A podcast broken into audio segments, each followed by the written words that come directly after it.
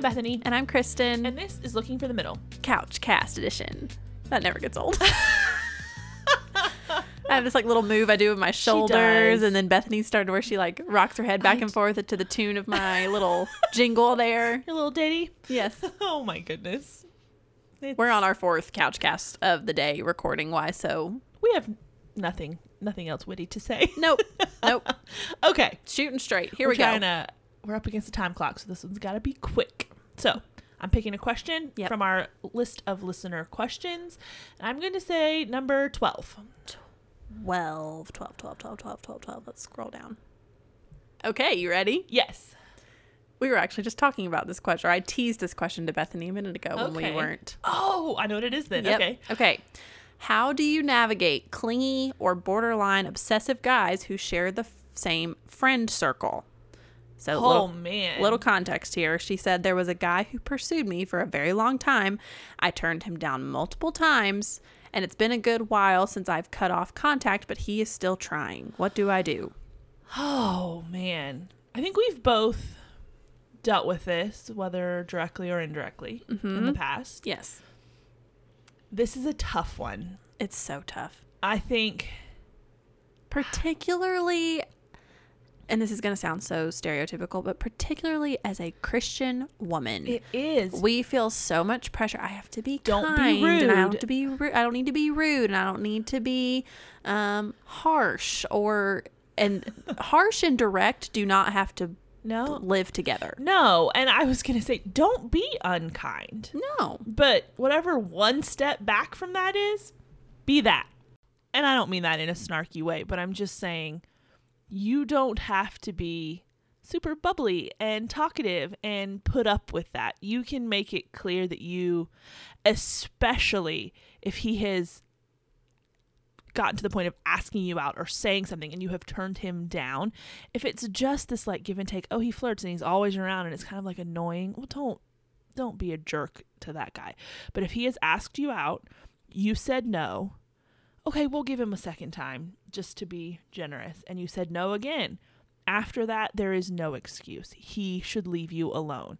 And I don't think there's anything wrong with escalating that if you have to, whether it be um, a trusted friend in your circle, whether it be, I, I would bring my dad in if it were me. I mean, if I was even now, I'm like, I would say when I was younger, but honestly, I'm 33. And if I was dealing with a guy in my friend circle who had, had gotten to a point where I'm like, he has asked me out multiple times. I've told him no, he won't leave me alone.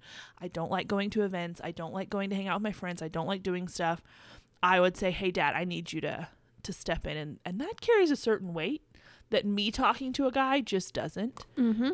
Um, so I, that's what I would do. yeah, I've done that before. Have you? Yeah. Now it was in high school, but I would still be comfortable doing that even Absolutely. now.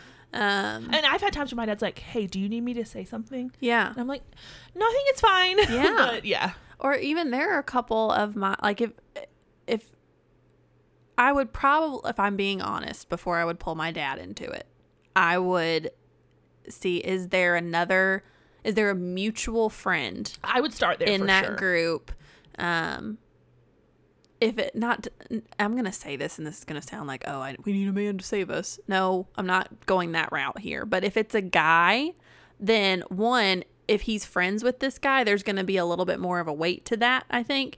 Um and i think it's going to communicate the seriousness of it when you're pulling it's not like oh i'm bringing bethany along with me to right. like you know because she's one of my best friends yeah. kind of thing. Do you get what i'm, I'm trying yeah, to make that it, distinction it also says to hey other people know about this other people are aware of your I mean it's inappropriate mm-hmm. behavior at this point. Mm-hmm. So I think that's totally fine. And yeah, I would do that first. Yeah. And if he's just barreling through that wall too, then I would say talk to your dad. And at a certain point, if you go to the same church, talk to the pastor. Mm-hmm. I mean, mm-hmm. that's not something that should be allowed to continue. Yeah. I mean, and because that's what I say. I I don't know that I've ever directly dealt with this, but I have had multiple friends who have been the one dealing with it.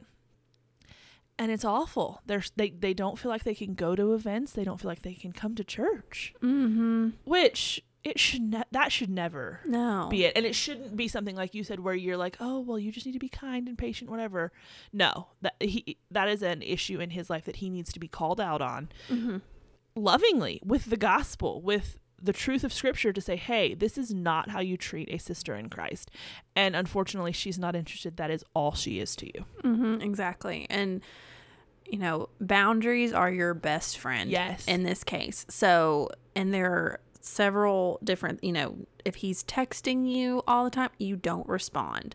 If and t- he, tell him not to Yeah. i would i would say tell him hey i'm not comfortable with this please don't text me anymore yes, don't just ghost him more and i know that's not what you yeah, meant yeah, yeah. And I think like, yeah, I think you and I are thinking at like different stages. But yes, don't just ignore it and expect it to go away if he's that persistent. Mm-hmm. If you're at the beginning of like, oh, he's asked me out.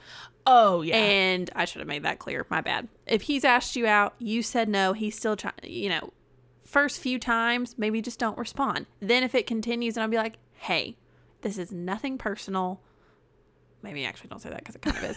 Um, so don't start like that. Just say like, hey, I, you know, want to be super honest with you. I just don't feel comfortable with this because of the situation. I don't want to like give you any sort of false hope here.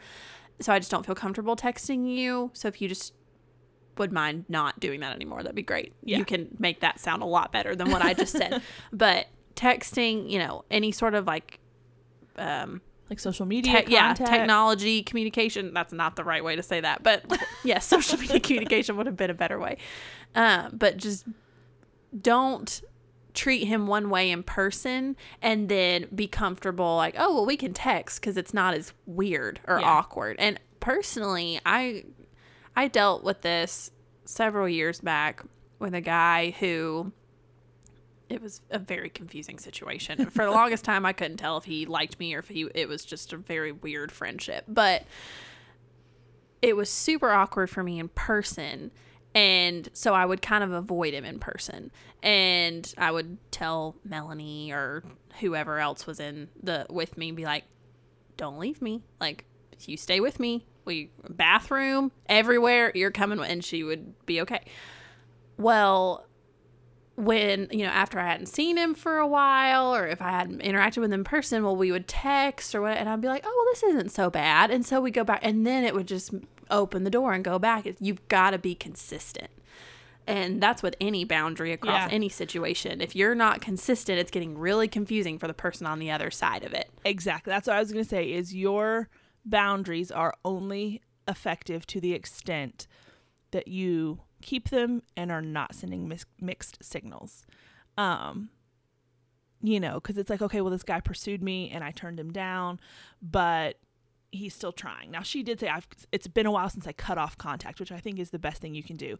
But like you said, if you're trying to put boundaries in place and you don't stick to them, well then that's saying to him oh she's saying this but really what she means is it's okay so you've got to be resolute in that and stick to it whether it's in person or digital communication or whatever Yeah, because if you if he knows like okay, well she's really not going to talk to me in person, but if I text her two or three times, she'll eventually respond. mm-hmm. Then he'll keep doing that. It's like when you're I'm not to dumb it down like this, but like when you're when it comes to parenting, if a kid knows if he cries long enough that he'll finally get ice cream, they'll pitch a fit as long as they need to before they because they know eventually the parent's going to give Right. in. So in this case, if you continue to reward certain behavior, so to speak, they'll continue to have the same actions and interactions in order to get the result that they want. And Yeah. so if but if you you know, he texts you I don't know, six, seven, eight times and you haven't responded, he will eventually quit because he's going to get, after you've asked him not to, if he just keeps and you're just not responding, no one is going to keep cont- contexting. What?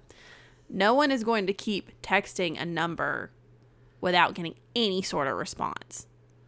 And so you sticking to your boundaries and talk to a friend about this that's close to you and be like, hey, this is a situation. This doesn't have to be in a gossipy way, but just like this is a situation. Here's what I've communicated. Here are the boundaries I'm setting in place. Uh, can you help me make sure that I'm sticking to them? yeah and i think communicate with a, a trusted friend too the situation so that they can say, hey, maybe you're overreacting a little on this part, or oh, maybe this isn't, you know, they can kind of guide like what you should say or what you should do a little bit because I know for me, once I get clingy, what, are, what were her words? Clingy, Clingy. and borderline obsessive. Once I get those vibes from a guy, it doesn't matter what he does or says, that's how it's going to come across. And so It's like confirmation bias. yeah, oh, it totally is. And so you don't want to react to a situation at a 10 when maybe you really just need to react to it at a 6 and it would suffice. I'm not saying it doesn't need to be addressed. I'm not saying sweep it under the rug, but just maybe get some objective input Mhm, yes. into how to deal with it somewhat Yeah. too. I think that's wise because yeah, the longer we uh, the longer we deal with something, the more like all bent out of shape we get Absolutely. about it. So it's just good to have a someone to help ground you Yes, a little bit. Very much. So anything else you can think of? I can't think of anything else. Okay. Yeah. I'm sorry you have to deal with that. It's not fun. I hate it for not you. Fun. It is not fun, but Stay the course. Stick to your guns. Yep, exactly. Stick to your boundaries, and and you will get through it. Okay. Guys, we will leave you with that. We will be back next week with another couch cast. If you don't already, go follow us on Instagram. It's LFTM underscore podcast. That's our handle. We are over there every day in stories, fun stuff there. We're doing a lot right now with like questions and polls to help get you guys involved with planning for next season, episodes, ideas, stuff like that. So go follow us there, and that will be a little more content while we're on this break. But until next week, I am Bethany, And I'm Kristen. and this is Looking for the Middle.